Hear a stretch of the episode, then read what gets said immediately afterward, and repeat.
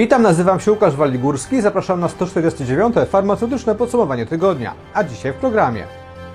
Ruszyło testowanie na SARS-CoV-2 w aptekach. Wiceprezes Naczelnej Rady Aptekarskiej odchodzi. Problem z obniżką stawki VAT w aptekach. Apteki z szansą na niższą stawkę za gaz? Ostatnie dni na dołączenie do pilotażu przeglądów lekowych. 27 stycznia weszły w życie przepisy, które umożliwiają w aptekach wykonywanie testów antygenowych na obecność wirusa SARS-CoV-2. Oczekiwania wobec tego programu, wobec programu bezpłatnych testów w aptekach były ogromne, dlatego że premier oraz minister zdrowia podczas konferencji prasowej podkreślali, że w każdej aptece będzie można wykonać taki test. Zapowiedzi te padły jednak zanim podano jakiekolwiek wymogi, jakie muszą spełnić apteki, w których takie testy miałyby się odbywać. Nie było wiadomo także, czy farmaceuci będą chcieli takie testy wykonywać. W rezultacie pierwszego dnia w programie znalazło się niespełna 100 aptek. Do tego nie wszystkie testowały, dlatego że nie dotarły do nich testy Rządowej Agencji Rezerw Strategicznych. Dopiero dzień po uruchomieniu programu okazało się też, ile apteki zarobią na wykonywaniu testów antygenowych. NFZ poinformował, że jeśli apteka wykona test antygenowy na obecność wirusa SARS-CoV-2 za pomocą samodzielnie zakupionego testu, otrzyma za to kwotę 35 zł 83 groszy. Natomiast jeśli placówka do badań będzie wykorzystywać testy z RARS, za to samo badanie otrzyma 23 zł i 24 grosze.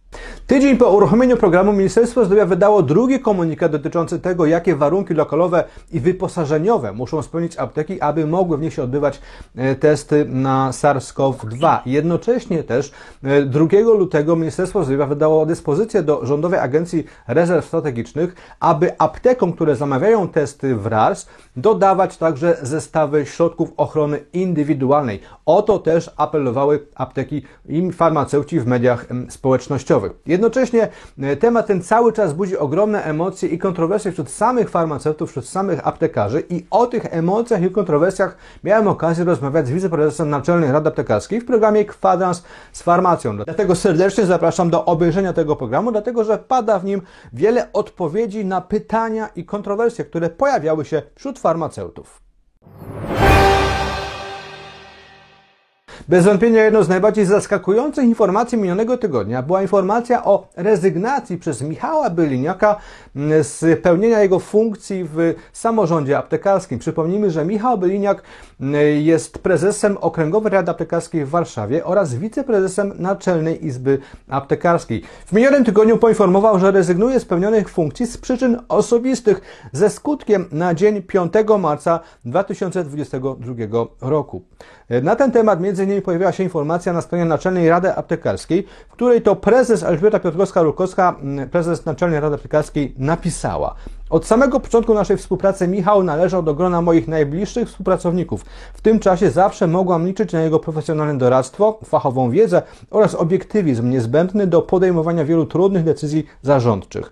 Jestem przekonana, że doskonale wykorzysta swoje kompetencje menedżerskie w nowym miejscu. Życzę mu powodzenia i realizacji wielu ciekawych wyzwań zawodowych. Jeszcze tego samego dnia okazało się bowiem, co Michał Beliniak będzie robił dalej po zakończeniu swojej pracy dla samorządu aptekarskiego, a poinformowała o tym Infarma, a więc Związek Pracodawców Innowacyjnych Firm Farmaceutycznych, reprezentujący 25 wiodących firm z sektora farmaceutycznego. Infarma poinformowała o powołaniu Michała Beliniaka na stanowisko dyrektora generalnego tej organizacji. Michał Beliniak swoje funkcje będzie pełnił do 5 marca tego roku i tego samego dnia w Warszawie odbędą się wybory nowego prezesa Okręgowej Rady Aptekarskiej. Nowy prezes Okręgowej Rady Aptekarskiej w Warszawie z automatu stanie się też nowym członkiem Naczelnej Rady Aptekarskiej.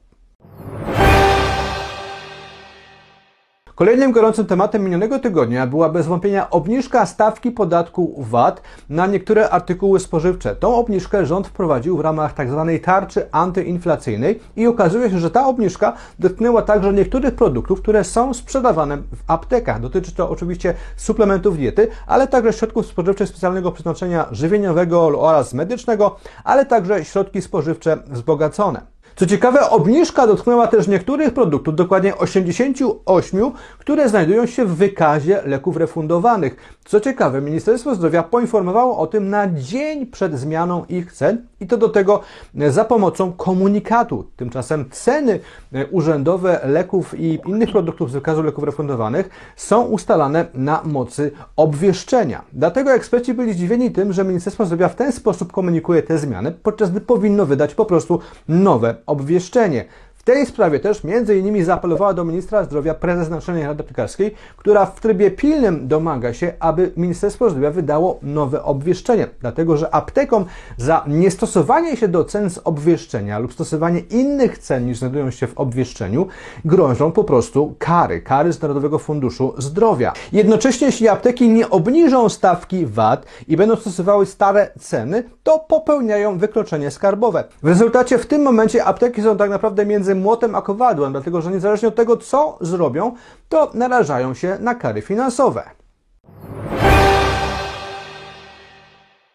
Innym elementem tarczy antyinflacyjnej wprowadzonej przez rząd jest ustawa, która ma zapewnić niższe i zamrożone taryfy opłat za gaz dla wybranych podmiotów lub grup podmiotów. Kiedy ta ustawa była w Senacie, Naczelna Izba Aptekarska apelowała o wprowadzenie do niej poprawki, która ujęłaby w wykazie podmiotów, które mają być objęte tą ochroną taryfową, także właścicieli i aptek oraz podmioty prowadzące apteki.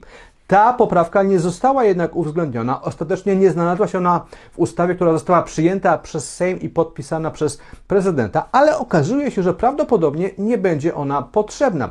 A to dlatego, że w ostatnich dniach jeden z oddziałów Narodowego Funduszu Zdrowia za pomocą portalu SZOJ wysłał do aptek komunikat, w którym zwrócił uwagę, że w tej ustawie jest zapis, który umożliwia mm, stosowanie tej niższej opłaty za gaz, tej ochrony taryfowej podmiotom udzielającym świadczeń opieki zdrowotnej finansowanych ze środków publicznych w zakresie, w jakim zużywają paliwo gazowe na potrzeby udzielania tych świadczeń. Taki komunikat przesłał aptekom przez SZOJ Warmińsko-Mazurski Oddział Wojewódzki Narodowego Funduszu Zdrowia i ten komunikat można znaleźć w portalu mgr.farm.